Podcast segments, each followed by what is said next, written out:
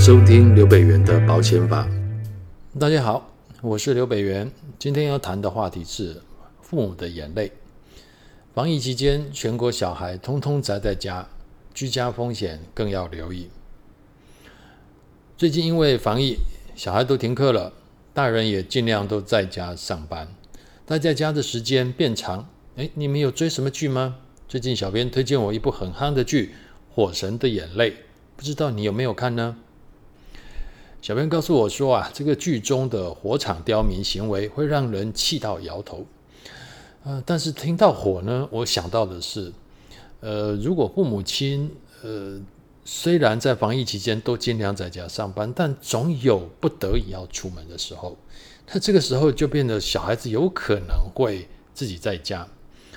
要是玩火酿灾了怎么办呢？这一集呢，我们就要从两个状况来跟你聊聊。火灾与居家保险对资产保全的重要性。呃，第一个，自有住宅起火；第二个，租屋处起火。假如都是发生火灾，延烧到左邻右舍，在保险规划上，呃，该注意一些什么样的状况呢？好，我们就来谈谈。第一，为了要防范自有住宅的起火。呃，在保单规划上应该要注意些什么？哦，就是自己买的房子哈，如果说火灾，担心有这样的情况发生，会发生一些风险，那我们要用什么样的保单来规划？简单来讲，大概就是这个意思哦。那我们看了一下消防署二零一九年的统计资料，全台火灾造成的损失大概哦有六亿三千万，那房屋损失更高达了七亿以上。所以火灾发生意外的时候，造成的财产损失很庞大。但因为火它会造成一些风险，所以甚至于会夺去人的生命，对于家庭造成难以挽回的悲痛与财务的危机。此时，如果能够投保有涵盖火灾的居家型综合保险啊，对于火灾事故中房屋内的呃动产，然后当然包括房屋本身。嗯，那动产嘛，像家具啦、电器啦这些啦，哈，都可以有所保障。而且，如果大火真的呃烧到了左邻右舍，导致呃邻居有人受伤了，或者是更不幸的死亡，或者呃邻居的房子或里面的财物啦，或者是家具受损，那这一张保单里面呢，它也有第三人责任保险可以启动哦。为我们来转嫁，如果一旦邻居来求偿的时候，这些赔偿责任的风险，啊，让保险公司来为你承担。好，听起来好像不错。第二个，接下来我们来谈的是防范租屋处起火，在保单规划上该注意些什么？好，这个问题其实就是，呃，在台北可能很常见的，哈，就因为台北的房子房价很高，想要在台北买房子真的不容易，所以可能。北漂族在台北的话，可能都是租屋的哦。那现在租屋的时候呢，如果万一发生火灾的时候，那该怎么办？呃，如果有一些风险，该怎么去规划？啊，因为大家可能有人会觉得说，啊，房子都是房东的嘛，所以房东如果有保火灾保险，就可以安心的啦。好，其实这个观念不太正确哦。呃，因为如果是承租人的过失导致的火灾哦，呃，房东买的保险哦，你真的要看它是什么样的险种，它不一定会被启动的。纵使启动了，其实对承租人也没有好处。我我举个例子好了，房东如果真的有买火灾保险，好，他自己买了住宅的火险啊，因为他也怕一些风险。那如果真的是在出租人承租的期间内，承租人可能忘了拔插头，或者是做了一些危险的行为，呃，酿灾火灾发生了。这张保单哈，如果是房东保的火险，它会被启动，没有问题，保险公司会赔掉呃这个火灾所产生的损失，但是保险公司会做代位求偿的动作，也就是说，承租人到最后是要负担最后的损失。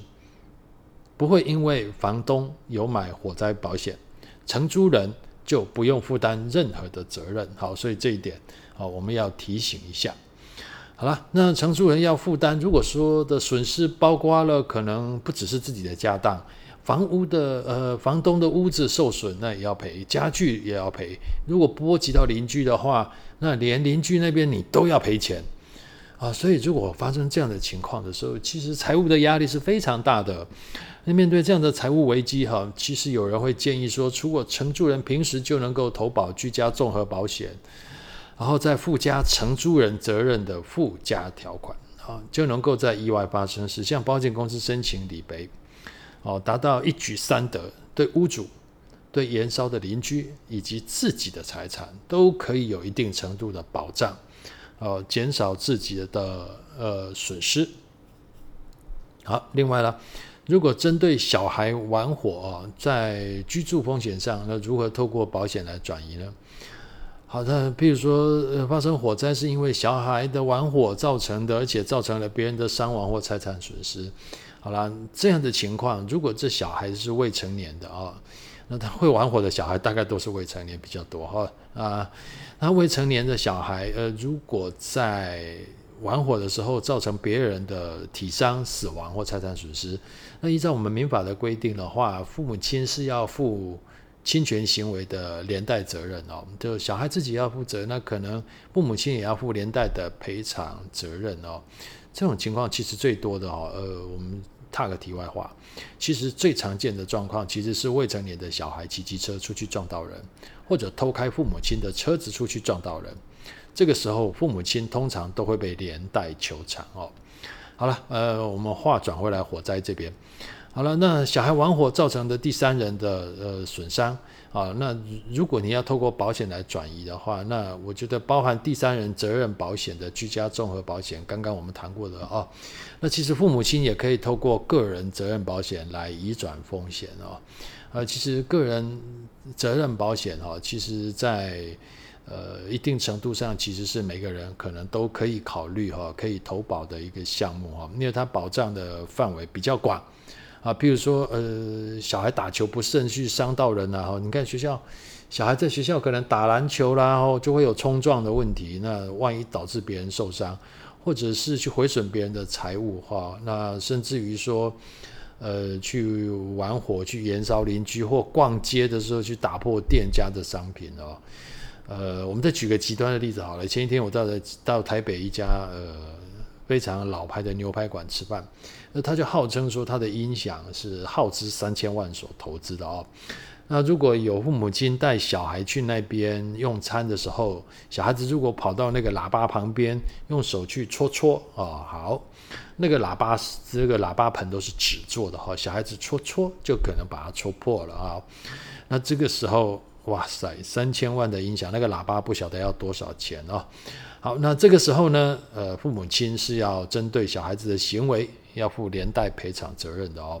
那所以这个个人责任险，保险公司推出的这种个人责任险的话，就会有针对呃家人的部分哦，呃，尤其是未成年的小孩部分也会提供保障。那这个时候，呃，因为小孩子不小心去导致他人财产损失或体伤的时候，一旦要负损害赔偿责任，就可以获得保障来为父母来分忧哦。好，其实呃，个人责任险其实行销的真的还不错哦。呃，昨天老师也其实保险公司也有来请我帮他们研究一个案子哦。他其实也是投保个人险，农夫也在买个人责任保险，那这是很特别的。那请问一下，呃，做产郎为什么要买个人责任险呢？呃，因为他经常开着农耕机、耕耘机啊，在呃前往呃农地的路途上啊，他担心。会在呃交通的过程当中会导致别人的损害，啊，所以他也买了呃个人责任保险，这样哈好。呃当然了，这个问题其实呃如果说是耕耘机哈或者农耕机在道路上行驶，如果呃发生交通事故撞到人的时候，个人责任保险会不会赔啊？这个问题其实是呃另外一个呃很深入的问题哈，以后我们有时间再来说。但是总而言之。呃，个人责任保险这样的一个呃呃，属于个人化的一种责任保险的规划啊，我觉得在我所看到的状况，其实还呃蛮蛮蛮多人会考虑去投保哈，就好像老师刚刚讲的，呃，连呃做产郎、农夫哈，那他们也都会去买，要都有去买这样的一个责任保险。这样好，那我们来总结一下啊，面对居家风险，尤其是火灾。平常的保险规划，呃，真的要好好的去思考一下。哈，那第一个就是你自由住宅的话，你要规划好涵盖了火灾与第三人责任的相关保险。好，那这边我们提到的是居家的综合型保险。那第二个部分就是，如果是租房子啊。那这样的家庭要注意的保险哈，尤其是要除了刚刚我们谈的居家型的综合保险之外，更要去注意一下哈，要有附加承承租人的附加条款，这样好才能够避免在意外事故发生的时候，呃，已经很难过了，还要去面对家庭的财务危机。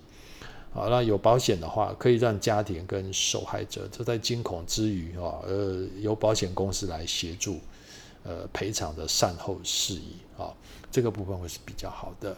好，那如果担心有小孩子的呃侵权行为的问题的话，呃，这样呢还可以再考虑去投保个人的责任保险啊，这个都是不错的选择。那最后我们要提醒大家啊，意外事故的发生常常是猝不及防啊，像瓦斯爆炸啦，哦。呃，这些都是呃无法事先去预料到的。好，那最近天气很炎热，大家都在家防疫哦，那叫做拯救地球啊。好，那用电量很大哦，所以其实要注意一下哈，有一些电器的呃安全措施要做好哦，要小心，尤其是这些插头的部分都要注意好，那不要有一些呃过载的状况发生。平时都要做好检查，好，那这样才能够防范于未然。好了，我们今天的节目就到这里，谢谢收听。有任何想法的话，欢迎上脸书、IG 或在节目下方留言。那我们下次见喽，拜拜。